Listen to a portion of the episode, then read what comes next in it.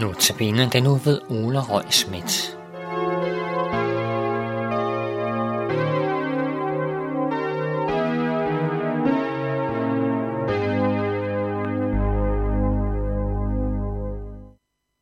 Vi fortsætter nu med Paulus' brev til Filipperne, hvor vi er nået til kapitel to. Her møder vi i det første vers et fænomen, som man forholdsvis sjældent finder i Bibelen.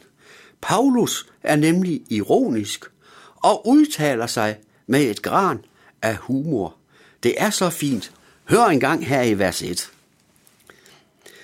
Hvis da trøst i Kristus betyder noget, hvis kærlig opmuntring, hvis åndens fællesskab, hvis inderlig medfølelse betyder noget.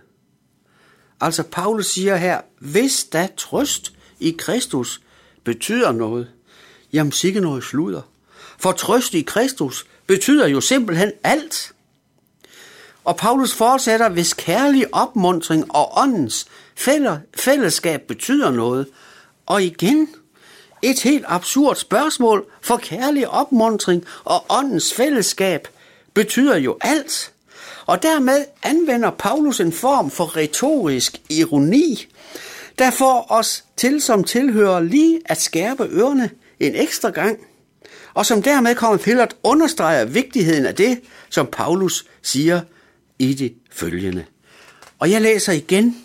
Hvis da trøst i Kristus betyder noget, hvis kærlig opmuntring, hvis åndens fællesskab, hvis inderlig medfølelse betyder noget, så gør min glæde fuldstændig ved at. Og nu lister Paulus så fire forskellige ting op, som han således formaner Filippermenigheden til at leve op til. Jeg læser videre. Så gør min glæde fuldstændig ved at et have det samme sind, to ved at have den samme kærlighed med én sjæl og ét sind, tre gør intet af selviskhed og heller ikke af indbilskhed, men sæt i ydmyghed de andre højere end jer selv, fire Tænk ikke hver især på jeres eget, men tænk alle også på de andres vel.